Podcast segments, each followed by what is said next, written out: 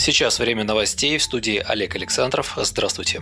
Правительство не поддержало введение налога на роскошь. Авторами новеллы выступили депутаты фракции «Справедливая Россия» в Госдуме. С две тысячи двадцать второго года они предложили взимать повышенный налог с владельцев дворцов и земельных участков стоимостью от пятидесяти миллионов рублей, автомобилей от восьми миллионов рублей, самолетов, вертолетов, яхт, катеров от пятнадцати миллионов рублей. Налоговые ставки на недвижимость составят от ноль целых три десятых процента до трёх процентов в зависимости от стоимости.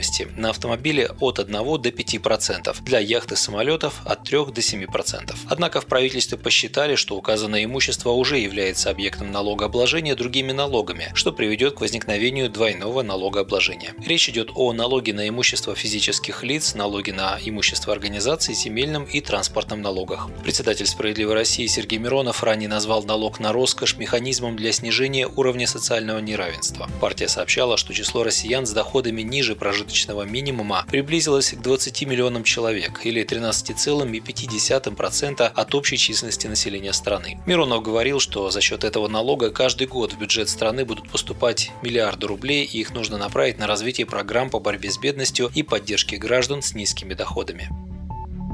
А сегодня справороссы подали в ЦИК документы о выдвижении кандидатов на выборы в Госдуму. Представители партии, в том числе ее лидер Сергей Миронов, доставили в избирком несколько коробок. В них документы, необходимые для заверения федерального избирательного списка партии и списка кандидатов по одномандатным округам на предстоящие выборы депутатов Госдумы. Как рассказал глава социалистов, триста четыре кандидатуры поддержаны партией по федеральному списку. Еще двести двадцать три фамилии значатся кандидатами по одномандатным округам. По его словам, справороссы подобрали мощную, справедливую и патриотическую команду. Среди наших кандидатов один герой Российской Федерации, два сенатора, девятнадцать действующих депутатов Госдумы, семьдесят семь депутатов региональных законодательных органов власти, двадцать три депутата городских советов, двадцать восемь депутатов муниципальных образований. Среди наших кандидатов семьдесят семь процентов мужчин и двадцать три процента женщин. Самому молодому кандидату двадцать три года, отметил лидер справороссов.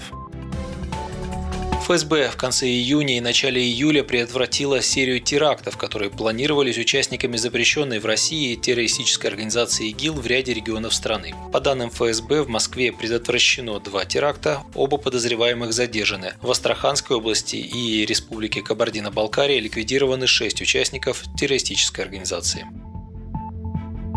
Граждане смогут получить госуслуги в электронном виде или записаться на прием в ведомство через коммерческие приложения. Такую инициативу разработало Министерство цифрового развития, пишет газета «Коммерсант». В проекте заинтересованы банки и операторы связи. Наиболее востребованными сервисами с точки зрения бизнеса могут стать регистрация сделок по продаже собственности или оплата штрафов и пошлин в обмен на комиссию. При этом сторонние сервисы планируют подключать к госуслугам по инициативе компаний, пояснили изданию в Минцифры. Порядок интеграции и критерии отбора разрабатываются и будут представлены в ближайшее время, отметили в министерстве. Список услуг, которые можно будет оказывать с помощью сторонних сервисов, также находится в стадии проработки.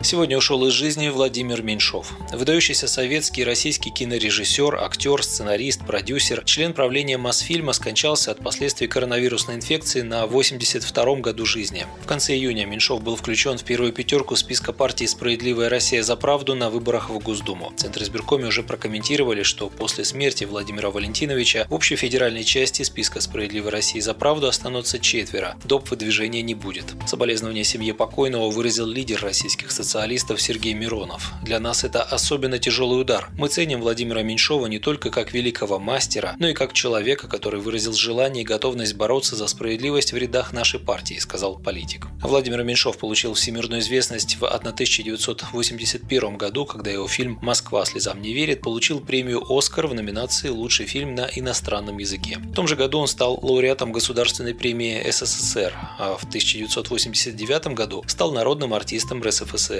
Огромной популярностью в России пользуется еще один фильм Меньшова «Любовь и голуби». Как актер он снялся во многих советских и российских фильмах, в том числе в «Ночном дозоре» и «Дневном дозоре». Владимира Меньшова похоронят на Новодевичьем кладбище в Москве. О дате и времени прощания с кинорежиссером станет известно позже, сказано в сообщении Мосфильма. Его смерть – огромная потеря для всей российской культуры. Редакция «Справедливого радио» также соболезнует родным и близким Владимира Валентиновича. Мир его праху. Вы слушали новости на Справедливом радио. Оставайтесь с нами, будьте в курсе событий.